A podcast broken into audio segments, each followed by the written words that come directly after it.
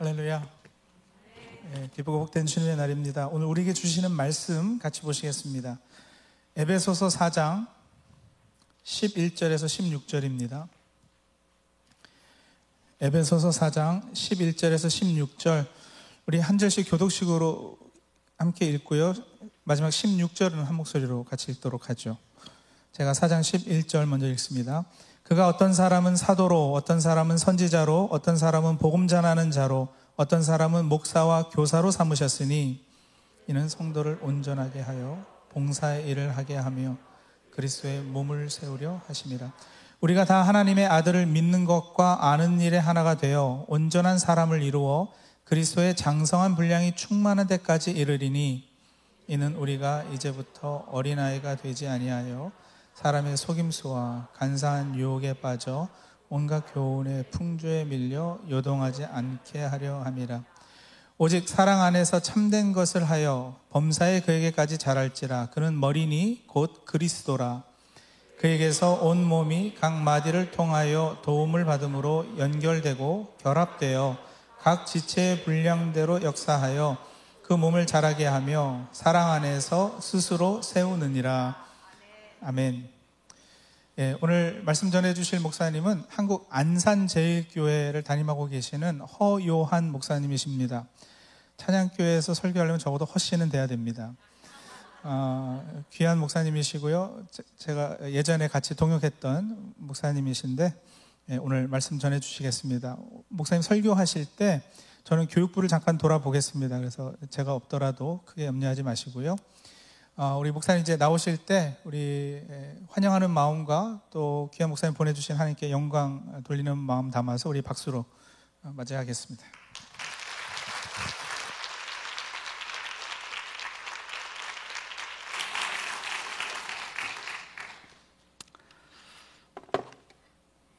네, 여러분 반갑습니다. 저는 한국의 경기도 안산에서 왔습니다. 안산 제일교회 섬기고 있고요.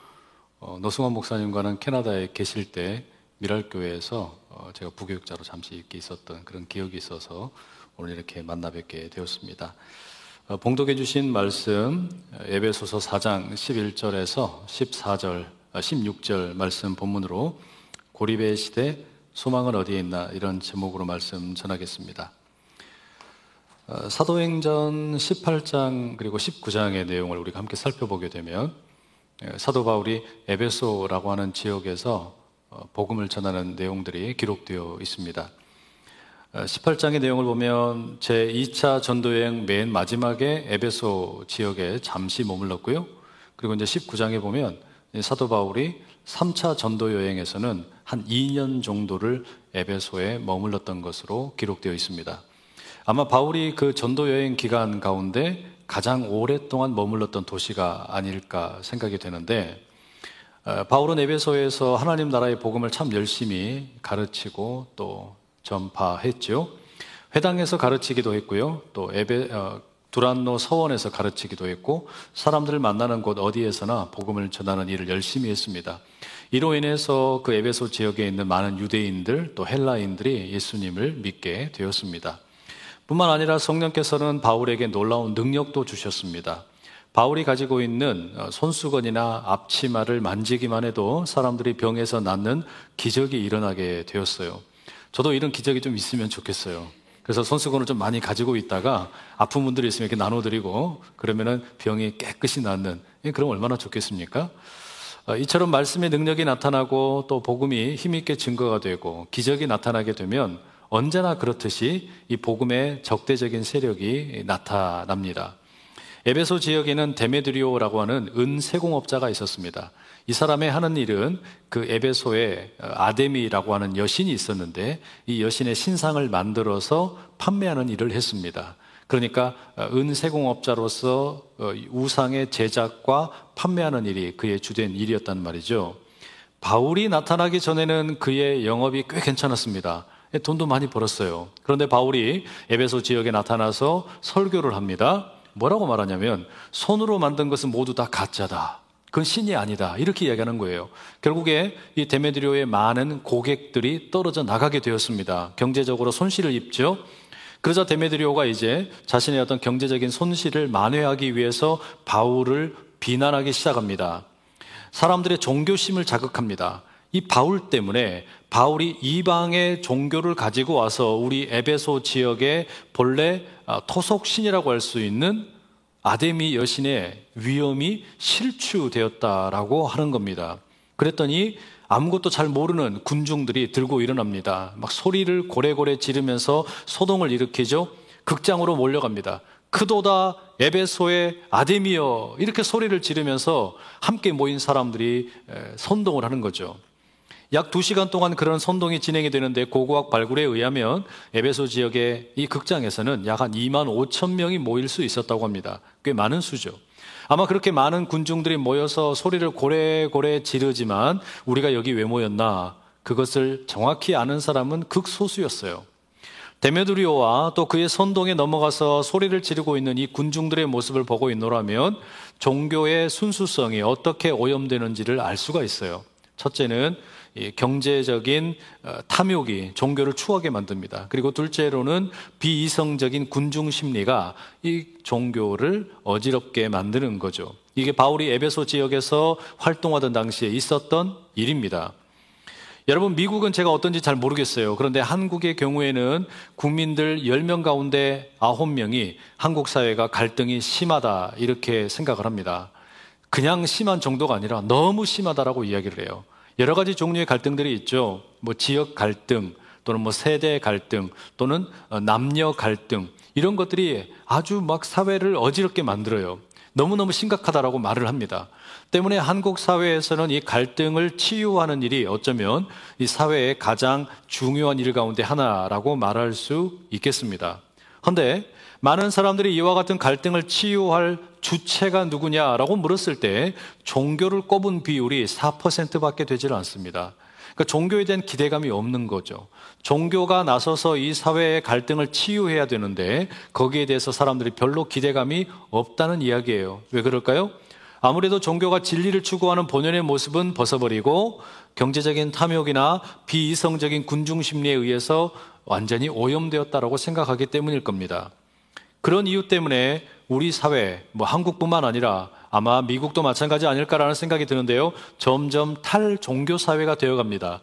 사람들이 눈에 보이는 것만 전부라고 생각을 해요. 그래서 영적인 것, 눈에 보이지 않는 세상, 이런 것들에 대해서 별로 관심을 갖지 않는 겁니다. 어떻게 하면 내가 이 땅에 살면서 잘 먹고 잘 살 건가? 여기에만 모든 관심이 있다는 말입니다. 너무나 안타까운 일이죠. 여러분, 종교가 이처럼 그 사회에서 역할을 제대로 감당하지 못하게 되면 자연스레 부작용이 생깁니다. 왜냐하면 사람은 영적인 동물이기 때문에, 영적인 존재이기 때문에 단지 육적인 것으로만 채워지지 않는 그 종교를 통해서만 채워질 수 있는 부분이 있다는 이야기예요. 철학자 파스칼은 그런 이야기 했습니다. 우리 인간의 가슴 속에는 하나님이 아니고서는 채워질 수 없는, 채워지지 않는 부분이 있다는 이야기를 했어요. 그런데 바로 그런 일들이 종교를 통해서 이루어져야 되는데 이게 잘 안 된다면 어떡할 거냐라는 거예요. 바로 그런 어떤 종교의 어떤 역할의 부재로 인해서 생겨나는 여러 어려움들 가운데 하나를 꼽자면 외로움과 고립의 문제를 꼽을 수 있습니다. 영국의 경제학자인 노리나 헐츠라는 분이 있습니다. 이분이 작년에 쓴 The Lonely Century, 아, 우리말로는 고립의 시대라고 번역된 책이 있습니다. 제가 팬데믹 기간 가운데 읽은 책 가운데 가장 탁월하고 재미있는 책이었어요. 이 책은 이 코로나 팬데믹으로 인해서 많은 사람들이 이제 강제적으로 격리 상태를 경험하게 된 그 경험으로부터 시작을 합니다.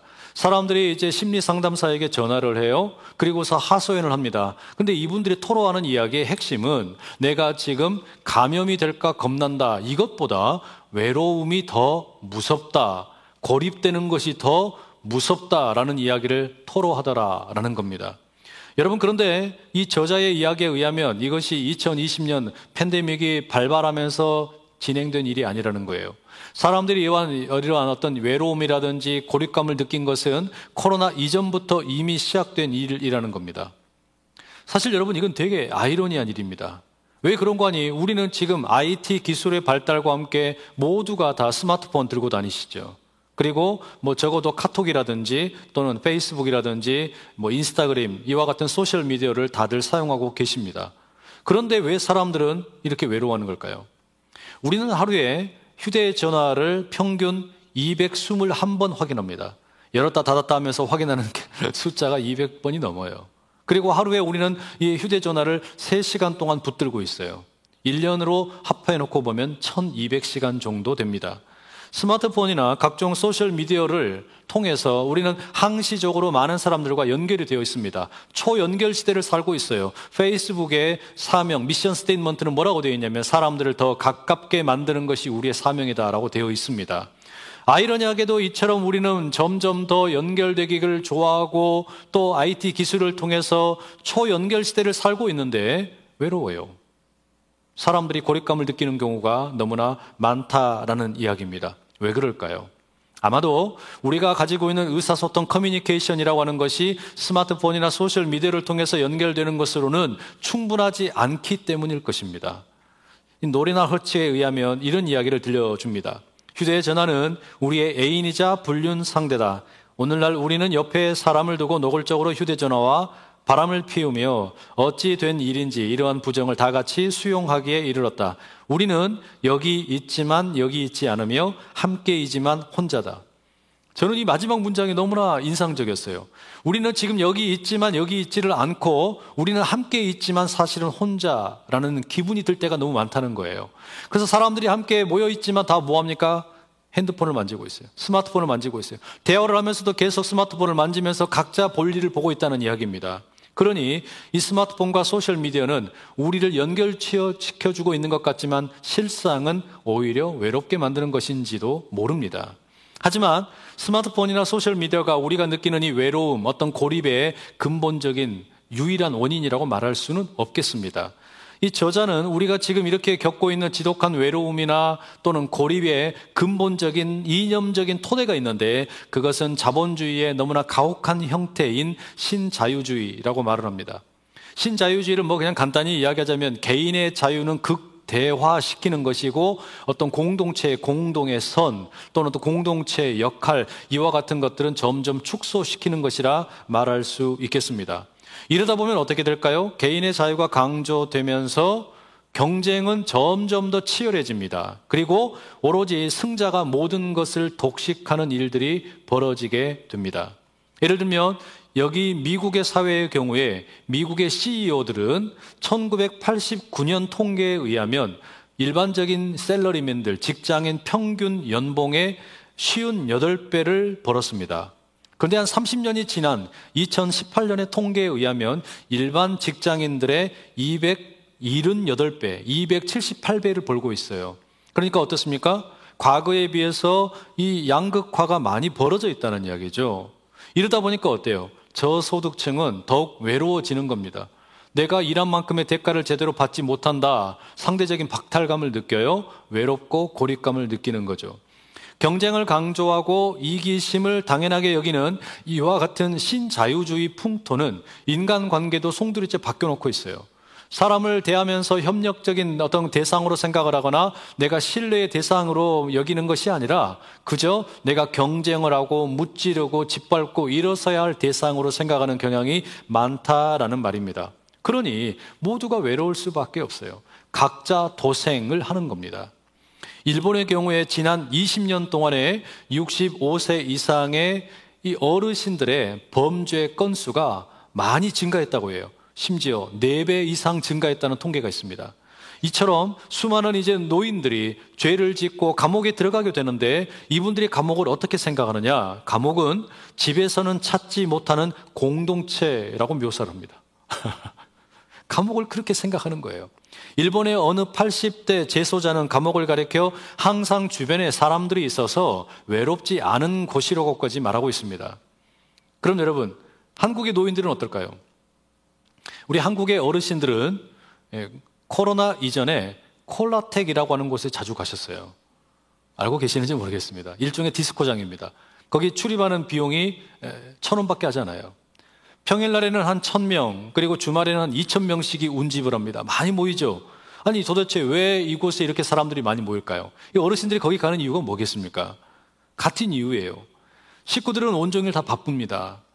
다 회사에 가고 학교에 가죠. 그러니까 만날 사람들이 없어요. 그래서 노인정에 갑니다. 그러면 거기에서는 담배를 피우거나 그냥 고스톱을 치거나 시간을 무료하게 보내는 게 너무 싫으니까 결국은 콜라텍을 가는 거예요. 거기 가서 사람들도 만나고 함께 교제하기를 원한다라는 말입니다. 그런데 어쩌면 지금 여러분 우리 시대의 가장 외로운 세대를 꼽아보려면 아마도 어, 청년들이 아닐까라는 생각이 들어요. 젊은 세대라는 생각이 듭니다. 미국의 경우에 20대 청년 5명 중에 1명은 친구가 없습니다. 자기 마음을 털어놓을 사람이 없다는 이야기예요. 통계가 그렇습니다. 5명 중에 1명은 아예 친구가 없다는 거예요. 한국도 다르지 않을 겁니다. 특히 코로나 이 기간을, 팬데믹 기간을 겪으면서 학생들이 학교에 제대로 가지를 못했어요. 학교에서 친구들과 함께 사회 생활을 익히는 거, 공동체를 익히는 거, 이걸 해보지를 못한 거죠. 그러다 보니까 어떻습니까? 혼자 있는 시간이 길어지다 보니까 이 청년들, 청소년들이 느끼는 외로움은 더 깊어질 수밖에 없어요. 물론 온라인 게임도 할 수 있겠죠. 그리고 그냥 다른 식으로 교제할 수도 있겠죠. 하지만 이게 한계가 있겠죠. 코로나의 이 어떤 충격이 어쩌면 우리가 생각하지 못했던 어떤 정서적인 트라우마를 우리 자녀들에게 남겼을지도 모릅니다. 몇 달 전에 제가 신문을 보니까 한국에 있는 20대 청년들의 경우에 열심히 공부를 해가지고 이제 자신들이 원하는 대기업에 들어가기도 하고 뭐 중소기업에 들어가기도 합니다. 그런데 이 친구들이 둘 중에 한 명은 2년 안에 회사를 그만두는 것으로 통계가 나왔어요. 안타깝죠. 어, 왜 이럴까요? 아니, 그렇게 열심히 공부해 놓고서 회사에 들어갔는데 왜 50%에 어, 이르는 친구들이 2년 만에 회사를 그만두냐는 말이에요.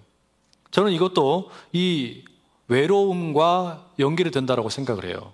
왜 그런 거니? 우리의 자녀들이 학창 시절을 보내고 또 그리고 자녀들이 집에서 머무는 시간 동안 이 공동체를 함양하는 어떤 그런 어떤 사회생활을 익히는 경험들이 많이 현저하게 부족합니다.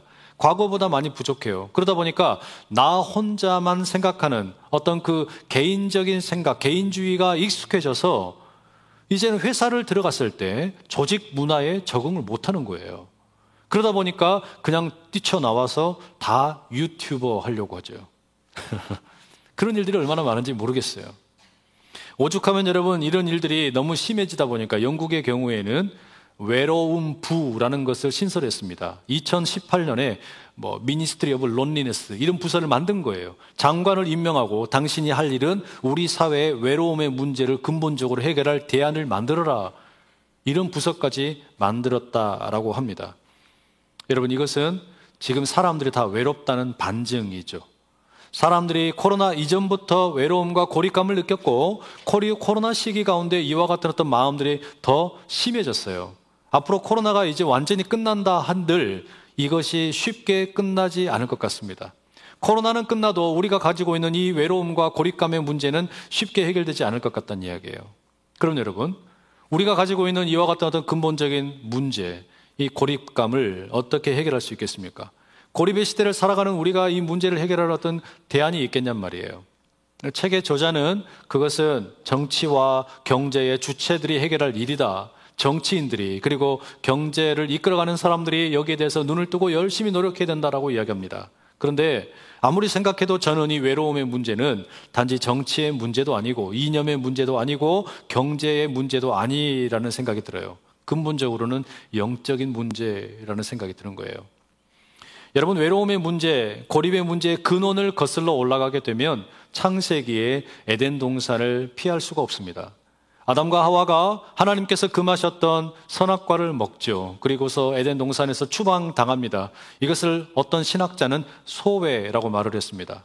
인간이 하나님으로부터 소외를 경험했다는 거예요. 근데 이것은 단지 피조물인 인간이 신으로부터만 소외된 것은 아닙니다. 이제 인간은 남자와 여자 서로에게도 소외를 겪게 됩니다. 말하자면 남편과 아내가 서로를 믿지를 못해요. 불신의 관계가 되어버렸어요. 뿐만 아니라 인간과 자연 사이에도 소외가 일어나게 되었습니다.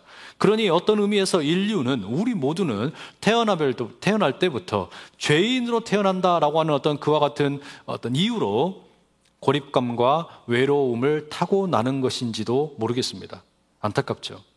하나님께서는 이런 어떤 그 문제를 해결하기 위해서 아브라함을 부르셨어요. 아브라함에게 사명을 주셨습니다. 아브라함아, 너는 복이 될지라. 너만 잘 먹고 잘 사는 복을 누리는 게 아니라 너를 통해서 세상 모든 사람이 복을 받을 수 있도록 너는 복의 근원이 되어라. 복덩어리가 되어라. 하나님께서 복을 주셨습니다. 그리고 아브라함의 후손들인 이스라엘에게도 사명을 맡기셨어요. 이사야의 표현을 빌리자면 이스라엘의 사명은 이방의 빛이 되는 것이었습니다. 이방의 빛이 되어서 그들 모두를 하나님에게로 이끌고 와서 영적인 소외를 극복하도록 돕는 일을 해야 했다 말이죠. 그런데 이스라엘은 안타깝게도 그 사명을 제대로 감당을 하지 못합니다. 선민주의에 빠져서 우리만 최고다. 우리만 하나님의 백성이라는 생각 속에 갇혀 있었습니다. 바로 그런 이유 때문에 하나님께서는 우리의 근본적인 죄의 문제를, 외로움의 문제를, 고립의 문제를 해결하시기 위해 예수 그리스도를 보내셨어요. 예수님께서 십자가에 죽으시고 부활하심으로 우리는 이제 전혀 다른 대안적인 삶을 소개받게 되는 것입니다. 각자 도생이 아니라 나만 내 이익을 위해서만 쫓아가는 삶이 아니라 다른 사람을 위해서 살아갈 수 있는 새로운 길이 우리에게 열리게 된 겁니다. 그게 예수님이 보여주신 새로운 인생의 길입니다. 사도 바울이 에베소서를 통해서 외치는 복음의 핵심 역시 그것입니다. 사도 바울은 예수님을 가리켜 그는 우리의 화평이신지라 라고 말합니다. 예수님이 우리의 화평이 되신다라고 말합니다. 에베소서의 맥락에서 보자면 어, 유대인들과 헬라인들 사이에는 높은 담벼락이 있어서 왕래를 할 수가 없고 또 서로를 적대시 했는데 예수님께서 자신의 육체로 이 담을 다 허무셨다라는 겁니다. 예수님께서 만드신 이 평화 이것은 인종에 상관없이 그리고 언어에 상관없이 피부에 상관없이 문화에 상관없이 이제는 우리 모두가 하나님의 자녀가 될 수 있다라는 것을 보여줍니다. 이처럼 여러분 하나님의 자녀가 된 사람들 예수 그리스도를 통해 이제는 그 모든 담벼락이 허물어지고 평화를 경험하고 이제 함께 어울리게 되는 사람들 이들을 가리켜 우리는 교회라고 불러요. 그게 교회입니다. 교회는 그래서 뭐 세상의 문화와는 전혀 다른 대안적인 공동체라고 할 수 있겠죠. 다시 말하면 교회에는 외로움이나 고립이라고 하는 단어가 어울리지 않습니다. 세상에서 마주하는 외로움의 문제의 근본적인 해결은 성경과 교회가 아니고서는 해결되지가 않는다는 이야기예요. 무슨 말이냐? 여러분 도대체 교회가 어떤 공동체이기에 외로움을 해결할 수 있고 고립감을 해결할 수 있다라는 걸까요? 오늘 본문에 에베소서 4장 11절 12절에 바울이 이렇게 이야기합니다.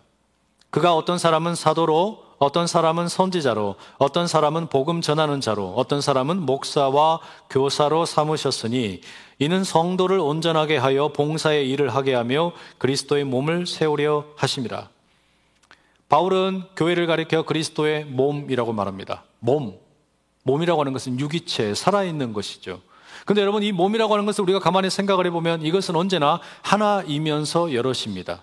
우리의 몸은 하나의 몸으로 존재하지만 동시에 여러 지체가 있어요. 손과 발과 또 어, 눈과 귀와 코와 여러 가지 다양한 것들이 지체로서 존재하고 있습니다. 이게 참 신비입니다. 몸은 하나이면서 여럿이란 말입니다.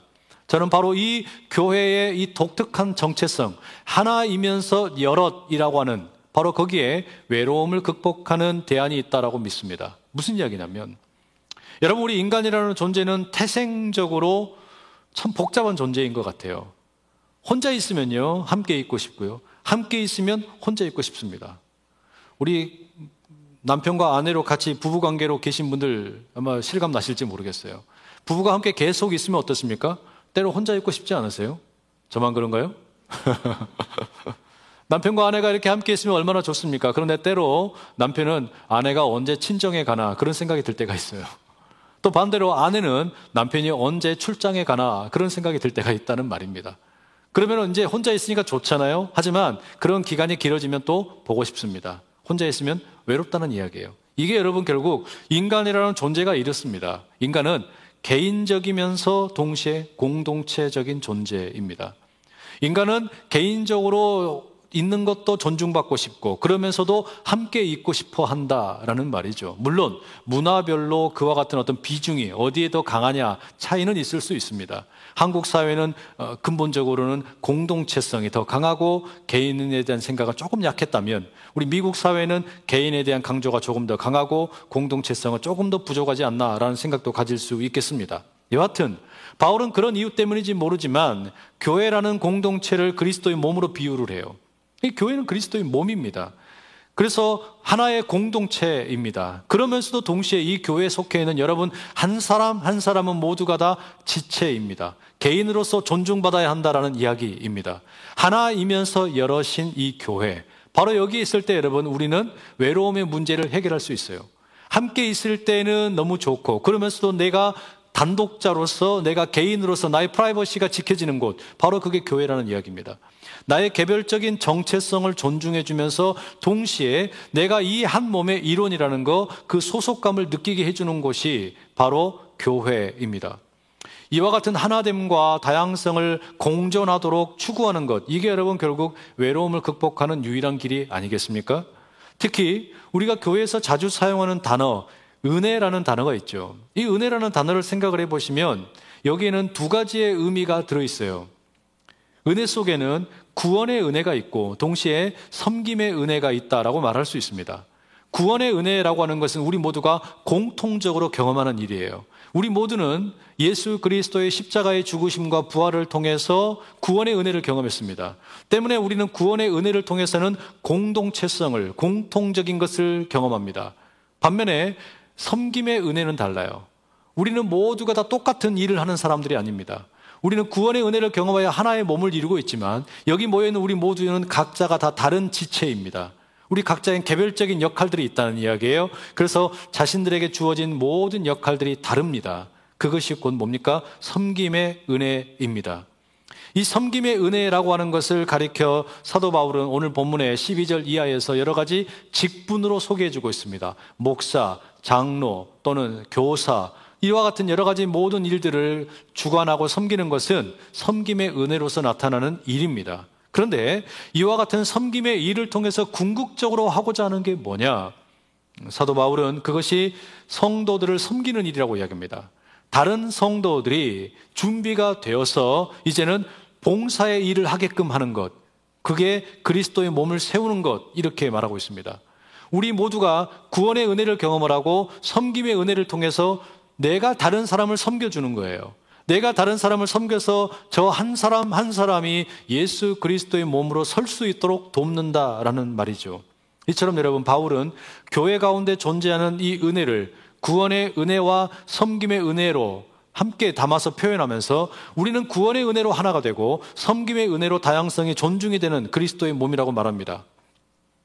여러분 개인이 이런 공동체를 만나면 외로울 틈이 없어요. 그러지 않을까요? 우리가 이와 같은 어떤 소속감을 느끼는 공동체가 그리고 나의 어떤 그 정체성을 인정해 주는 것을 만나게 되면 당연히 행복할 수밖에 없습니다. 청년이 이런 공동체를 만나면 SNS 세상에 갇혀 있을 필요가 없겠죠. 어르신들이 이와 같은 공동체를 만나면 굳이 콜라텍에 가서 몸을 흔들 필요가 없어요. 여러분 이게 교회입니다. 하나됨과 다양성 가운데 누구 한 사람 소외됨이 없이 이기적이지 않은 채 함께 한 몸을 이루는 공동체라는 말입니다. 그런데 여러분, 이와 같은 하나이면서 다양성이 존중되는 그런 교회를 세워가려고 하면 윤활유가 필요합니다. 그것이 사랑입니다.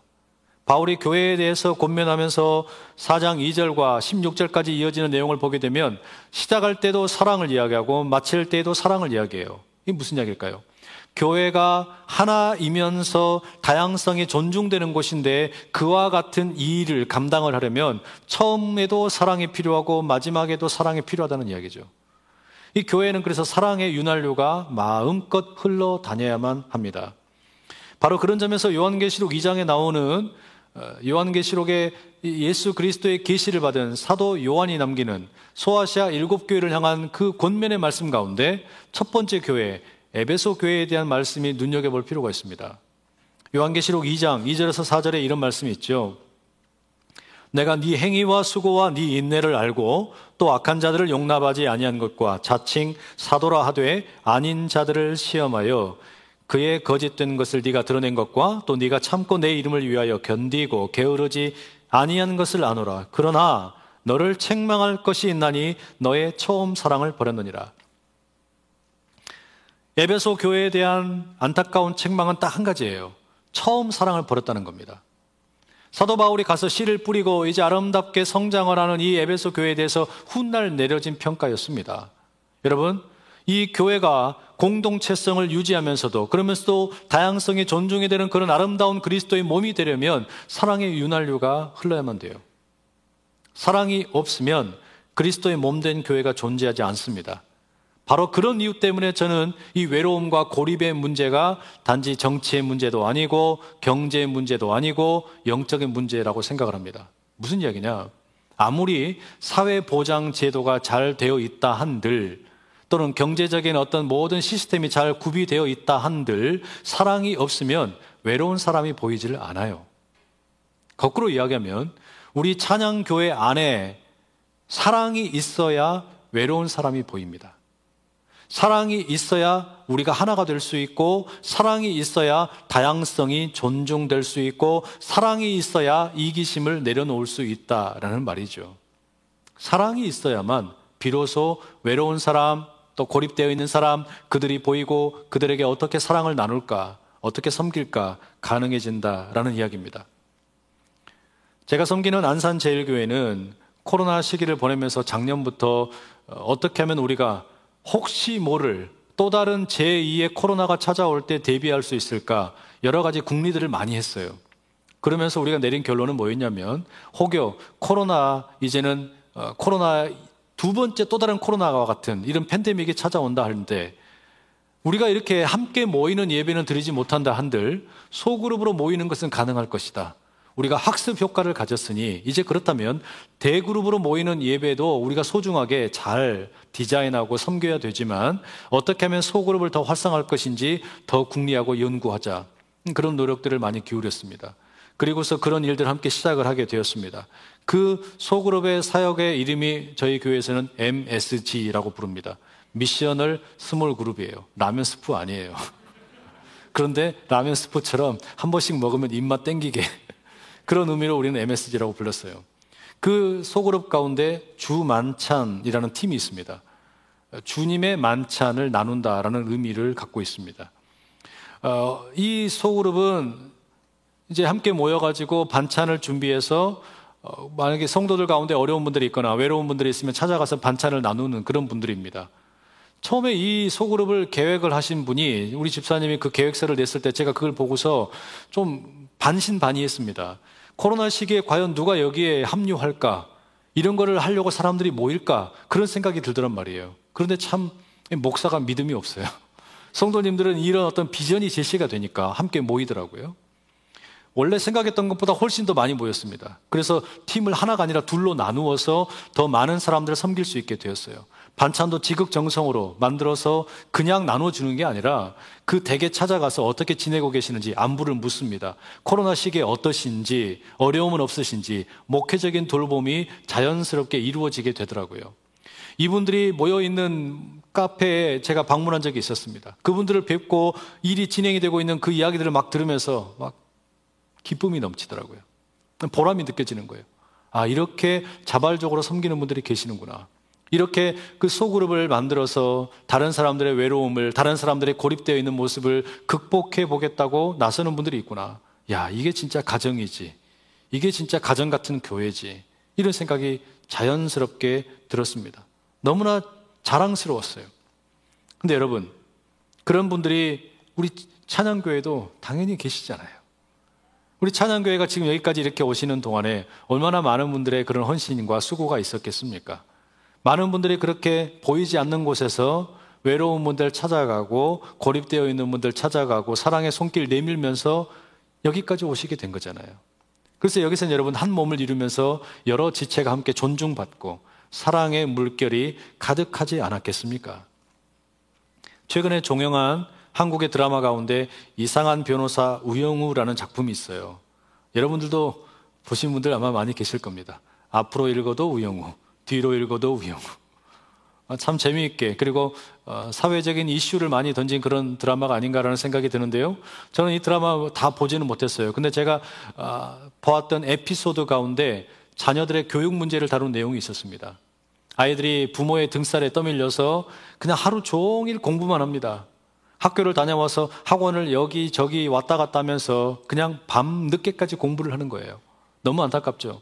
이와 같은 일을 안타깝게 여긴 방구뽕이라는 이름의 어린이 해방 사령관이 아이들을 데리고 산에 가서 한나절 놀고 옵니다.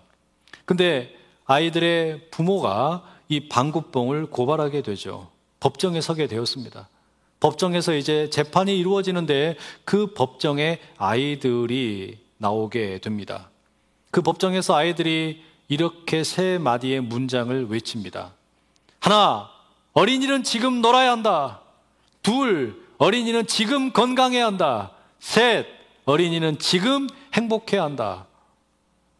아, 그 아이들의 외침이 TV를 보는데요. 마음을 먹먹하게 만들더라고요.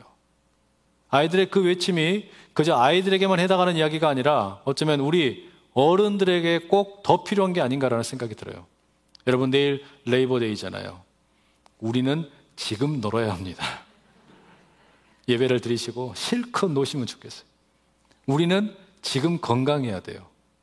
우리는 지금 행복해야 돼요. 다만 하나만 덧붙이자면 우리는 이곳 교회에서 주님과 함께 놀아야 합니다. 우리는 주님과 함께 건강해야 해요. 우리는 주님과 함께 행복해야 합니다. 바로 그게 교회죠. 우리는 주 안에서 뛰놀고 주 안에서 영적으로 또한 육적으로 건강을 누리고 주 안에서 진정한 행복을 찾는 이 찬양교회 성도 여러분, 여러분은 정말 행복한 분들이시죠.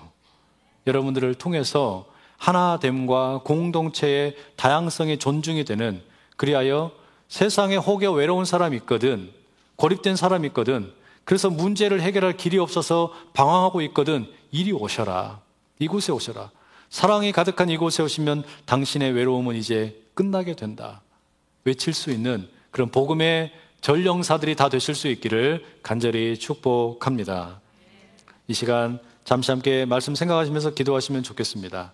함께 기도하실 때 하나님 우리에게 허락하신 이 찬양 교회 그리스도의 몸이 되어가는 그리스도의 몸을 이루고 있는 우리들 하나이면서 다양성을 존중하는 우리들 이곳에서 사랑으로 하나 되어 외로운 자가 보이게 하시고 고립된 자가 보이게 하시고 우리가 또 성도를 온전하게 하고 그리스도의 몸을 세워가는 이 복된 일을 아름답게 감당하는 주의 용사들이 다 되게 하여 주시옵소서. 우리에게 예수 안에서 지금 뛰놀고 예수 안에서 지금 건강하고 예수 안에서 지금 행복을 누리게 하옵소서. 함께 기도하겠습니다. 하나님 아버지, 우리에게 허락하신 귀하고 복된 그리스도의 몸된 우리 찬양교회를 주님 주께 올려드리고 우리 성도들을 주께 맡겨드리고 축복합니다. 아버지는 우리의 삶 가운데 외로움과 고립의 이 영적인 문제들이 떠나지 않는다 한들 주님 기억하시고 도우시사 예배하는 심령 심령마다 하나님께서 어루만져 주시고 만복을 더하여 주시고 저들의 삶에 어떤 악한 손길이 영향을 미친다 할지라도 주의 보혈로 덮으시고 예수의 십자가의 능력이 모든 것을 끊고 진정한 자유자로 설 수 있도록 은혜 베풀어 주시옵소서. 하나님 아버지 감사합니다. 우리에게 허락하신 귀한 주일 주님의 부르심으로 우리가 이 자리에 모여 함께 예배하며 주를 찬양하며 경배하며 말씀에 귀를 기울이며 기도하게 하심에 감사를 드립니다. 여기 모여 있는 우리 귀한 성도분들 가운데 혹여 외로운 분들, 고립되어 있는 분들이 있지는 않는지요. 우리 주님, 우리에게 사랑을 부어 주셔서 그 사랑의 눈으로 우리는 하나이면서 여러 다양한 지체가 모여 있는 믿음의 공동체이기에 외로운 사람이 보이게 하시고 고립되어 있는 자가 보이게 하시고 그리하여 누구 한 사람 쓸쓸하게 살아가지 아니하도록 주님 안에서 지금 놀고 주님 안에서 지금 건강하고 주님 안에서 지금 행복을 누리는 아름다운 믿음의 역사가 펼쳐지는 교회 되게 하옵소서 예수님의 이름으로 기도드립니다. 아멘.